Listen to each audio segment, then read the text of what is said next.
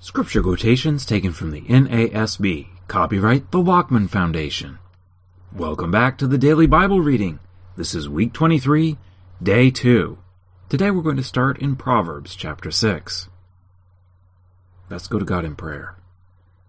Heavenly Father, we pray for your wisdom, that we might avoid these pitfalls in life, the sin that waits to trap us. We pray that you will guard us, show us the right way. We pray that we would take the right path. We pray this through Jesus. Amen. Proverbs chapter 6. My son, if you have become surety for your neighbor, have given a pledge for a stranger, if you have been snared with the words of your mouth, have been caught with the words of your mouth, do this then, my son, and deliver yourself, since you have come into the hand of your neighbor. Go, humble yourself, and importune your neighbor. Give no sleep to your eyes, nor slumber to your eyelids. Deliver yourself like a gazelle from the hunter's hand, and like a bird from the hand of the fowler. Go to the ant, O sluggard, observe her ways and be wise, which, having no chief, officer, or ruler, prepares her food in the summer, and gathers her provision in the harvest. How long will you lie down, O sluggard? When will you arise from your sleep? A little sleep, a little slumber, a little folding of the hands to rest. Your poverty will come like a vagabond, and your need like an armed man. A worthless person, a wicked man, is the one who walks with a perverse mouth, who winks with his eyes, who signals with his feet, who points with his fingers, who with perversity in his heart continually devises evil, who spreads strife. Therefore his calamity will come suddenly. Instantly he will be broken, and there will be no healing. There are 6 things which the Lord hates, yes, 7 which are an abomination to him: haughty eyes, a lying tongue, and hands that shed innocent blood, a heart that devises wicked plans, feet that run rapidly to evil, a false witness who utters lies, and one who spreads strife among brothers. My son, observe the commandment of your father, and do not forsake the teaching of your mother. Bind them continually on your heart, tie them around your neck. When you walk about, they will guide you. When you sleep, they will watch over you. And when you awake, they will talk to you. For the commandment is a lamp, and the teaching is light, and reproofs for discipline are the way of life, to keep you from the evil woman, from the smooth tongue of the adulteress. Do not desire her beauty in your heart, nor let her capture you with her eyelids. For on account of a harlot, one is reduced to a loaf of bread, and an adulteress hunts for the precious life. Can a man take fire in his bosom, and his clothes not be burned? Or can a man walk on hot coals, and his feet not be scorched? So is the one who goes in to his neighbor's wife. Whoever touches her will not go unpunished. Men do not despise a thief if he steals to satisfy himself when he is hungry. But when he is found, he must repay 7fold. He must give all the substance of his house. The one who commits adultery with a woman is lacking sense. He who would destroy himself does it. Wounds and disgrace he will find, and his reproach will not be blotted out.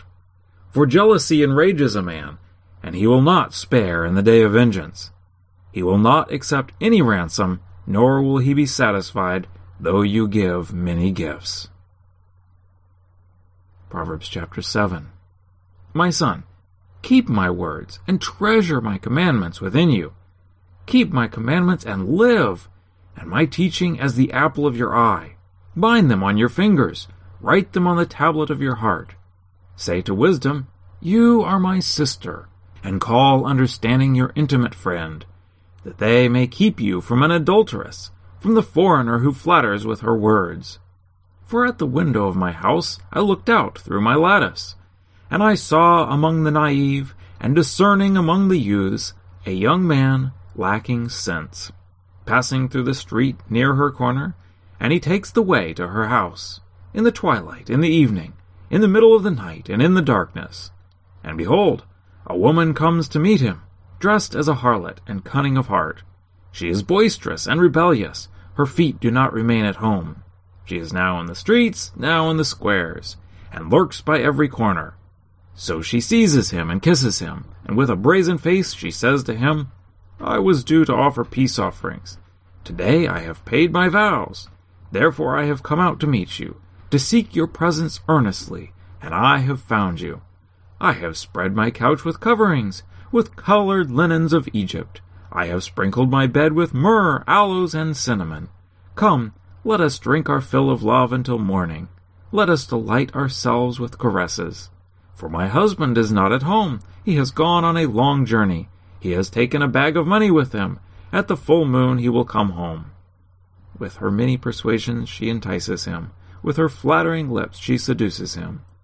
Suddenly he follows her, as an ox goes to the slaughter, or as one in fetters to the discipline of a fool, until an arrow pierces through his liver, as a bird hastens to the snare, so he does not know that it will cost him his life. Now therefore, my sons, listen to me, and pay attention to the words of my mouth. Do not let your heart turn aside to her ways, do not stray into her paths, for many are the victims she has cast down, and numerous are all her slain. Her house is the way to Sheol, descending to the chambers of death. Now to the book of Psalms. Psalm 7. A Shigion of David, which he sang to the Lord concerning Cush, a Benjamite. O Lord my God, in you I have taken refuge. Save me from all those who pursue me and deliver me, or he will tear my soul like a lion, dragging me away, while there is none to deliver. O Lord my God, if I have done this, if there is injustice in my hands, if I have rewarded evil to my friend, or have plundered him who without cause was my adversary, let the enemy pursue my soul and overtake it, and let him trample my life down to the ground, and lay my glory in the dust. Selah. Arise, O Lord, in your anger, lift up yourself against the rage of my adversaries, and arouse yourself for me. You have appointed judgment. Let the assembly of the peoples encompass you, and over them return on high. The Lord judges the people. Vindicate me, O Lord, according to my righteousness, and my integrity that is in me. O let the evil of the wicked come to an end, but establish righteousness, for the righteous God tries the hearts and minds. My shield is with God, who saves the upright in heart. God is a righteous judge, and a God who has indignation every day. If a man does not repent, he will sharpen his sword. He has bent his bow and made it ready. He has also prepared for himself deadly weapons. He makes his arrows fiery shafts. Behold, he travails with wickedness, and he conceives mischief and brings forth falsehood. He has dug a pit and hollowed it out, and has fallen into the hole which he made. His mischief will return upon his own head, and his violence will descend upon his own pate. I will give thanks to the Lord according to his righteousness, and will sing praise to the name of the Lord Most High. Now to the New Testament. Romans, chapter 11. I say then, God has not rejected his people, has he? May it never be. For I, too, am an Israelite, a descendant of Abraham, of the tribe of Benjamin. God has not rejected his people, whom he foreknew. Or do you not know what the Scripture says in the passage about Elijah, how he pleads with God against Israel? Lord, they have killed your prophets, they have torn down your altars, and I alone am left, and they are seeking my life. But what is the divine response to him? I have kept for myself 7,000 men who have not bowed the knee to Baal. In the same way, then, there has also come to be at the present time a remnant, according to God's gracious choice. But if it is by grace, it is no longer on the basis of works. Otherwise, grace is no longer grace. What then? What Israel is seeking, it has not obtained. But those who were chosen obtained it, and the rest were hardened, just as it is written, God gave them a spirit of stupor, eyes to see not, and ears to hear not, down to this very day. And David says, "Let their table become a snare and a trap, and a stumbling block and a retribution to them. Let their eyes be darkened to see not, and bend their backs forever." I say then, they did not stumble so as to fall, did they? May it never be. But by their transgression salvation has come to the Gentiles, to make them jealous. Now, if their transgression is riches for the world, and their failure is riches for the Gentiles, how much more will their fulfillment be? But I am speaking to you who are Gentiles, inasmuch then as I am an apostle of the Gentiles, I magnify my ministry, if somehow I might move to jealousy my fellow countrymen, and save some of them. For if their rejection is the reconciliation of the world, what will their acceptance be but life from the dead? If the first piece of dough is holy, the lump is also. And if the root is holy, the branches are too. But if some of the branches were broken off, and you, being a wild olive, were grafted in among them, and became partaker with them of the rich root of the olive tree, do not be arrogant toward the branches.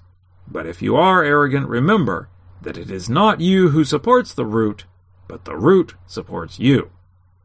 You will say then, "Branches were broken off so that I might be grafted in." Quite right, they were broken off for their unbelief. But you stand by your faith. Do not be so conceited, but fear. For if God did not spare the natural branches, he will not spare you either.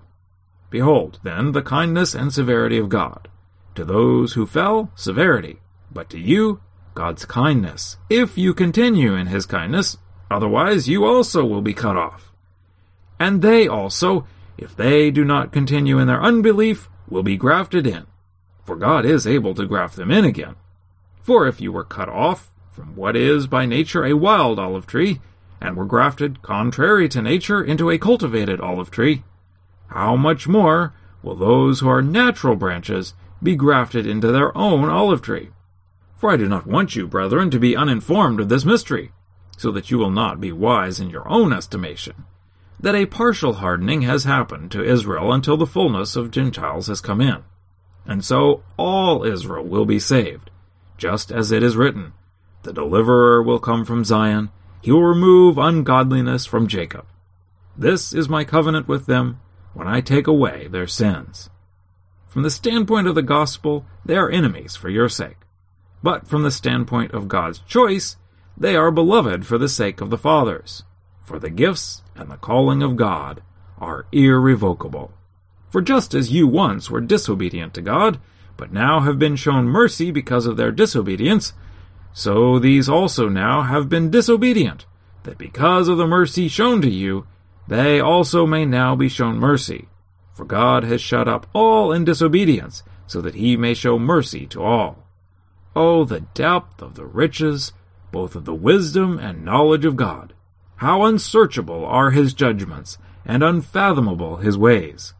For who has known the mind of the Lord, or who became his counselor, or who has first given to him that it might be paid back to him again? For from him, and through him, and to him are all things. To him be the glory forever. Amen.